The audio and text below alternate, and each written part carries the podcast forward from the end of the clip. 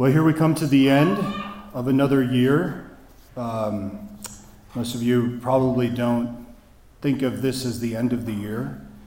Um, but as priests, of course, we, we tend to think liturgically. So it's the end of the church year. Um, church year, fiscal year, calendar year, you know, Chinese calendar year, I don't know, whatever. There's all kinds of years. But we come to the end of the of the church year. And as I've been telling you for a couple of weeks, the focus becomes the end of time and Christ's return. And, um, you know, what we hear from St. Paul in the second reading, we hear once again how the Lord is compared to Adam. Okay, so with Adam, you had a man who was created without sin and created in, in harmony with God and given free will. And Adam, as we know, misused that free will and sinned. And through that sin brought sin and suffering, it, it almost like a, uh, uh, an infection, you know, or a, a virus is even better, a virus that's sort of carried throughout all of human history and infected everyone that's gone after. So with Adam, we have the misuse of free will, and we have evil, suffering, pain, and death. And St. Paul says that Jesus is the new Adam. He's the one who's created, right? He's the next man who's created without sin. And of course, in perfect harmony with his own Father, he is divine. And Jesus uses his free will to undo what Adam had done, Adam and Eve had done. So, through the, the proper use of freedom, we have grace and forgiveness and mercy and salvation. And we have the conquering of death. Death no longer has its claim over us. And then we hear Jesus say uh, in, the, in the scriptures that he is going to come back. And when he comes back, he's going to definitively separate good and evil. He's going to definitively call something evil and, and the other good. He's going to definitively settle the matter for everyone. You know, there's so much confusion really in the world about, you know, what's good, what's bad.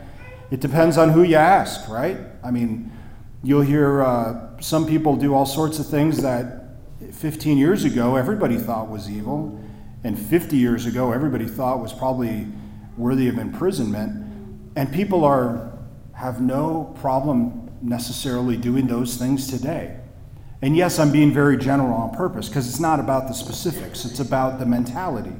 You know, it's about the idea that is there really a, a, a good and an evil? Or do I just determine goodness? You know, I determine it for myself. I can determine what's good and evil. That's kind of the mentality today. You know, and after, after a while, you, you kind of wonder well, what's true? What's true anymore? You know? Is there really any hope for society? I mean, we, we've probably thrown in the towel for government, you know, but, you know, is there hope for society? I mean, how is this going to. It doesn't seem like things are getting better from a certain perspective. Usually the religious one or the, the one that, you know, a perspective that upholds some sort of morality or truth. It doesn't seem like things are getting better. In other words, they're not becoming more about truth, goodness, right? About godliness or or um, you know, just even having a, a sense of the divine in one's life. Well, what the Lord says is, and He says it numerous times, I'm coming back. When, whenever the Lord determines, whenever the Father determines that it's time, Jesus is coming back. And this is clear in the scriptures.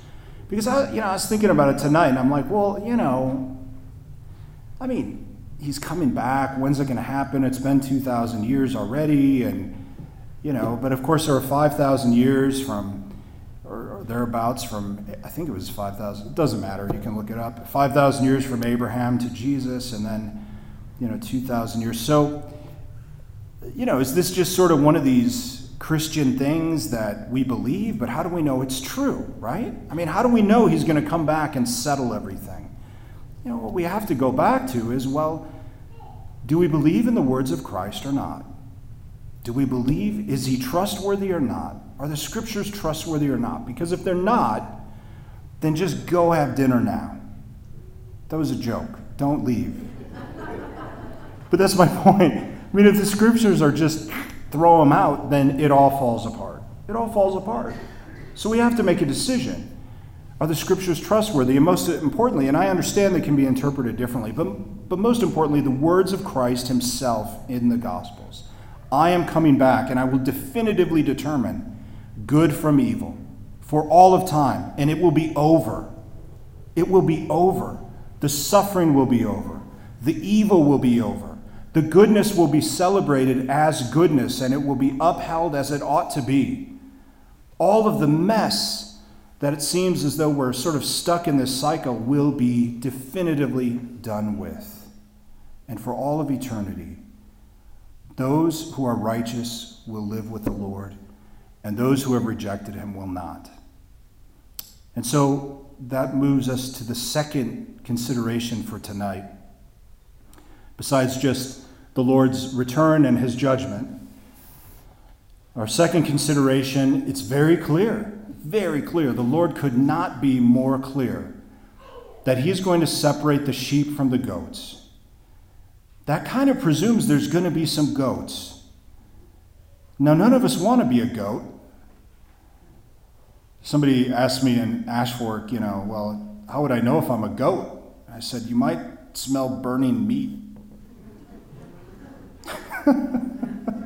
you know, he, fires of hell and all that stuff, you're a goat. It's a metaphor. I know, I realize it doesn't hold, but um, so the Lord uses these images. You know, all throughout Scripture, we get in the Old Testament, we get in the New Testament, this idea of sheep, you know, that we're the Lord's sheep, and He's our shepherd.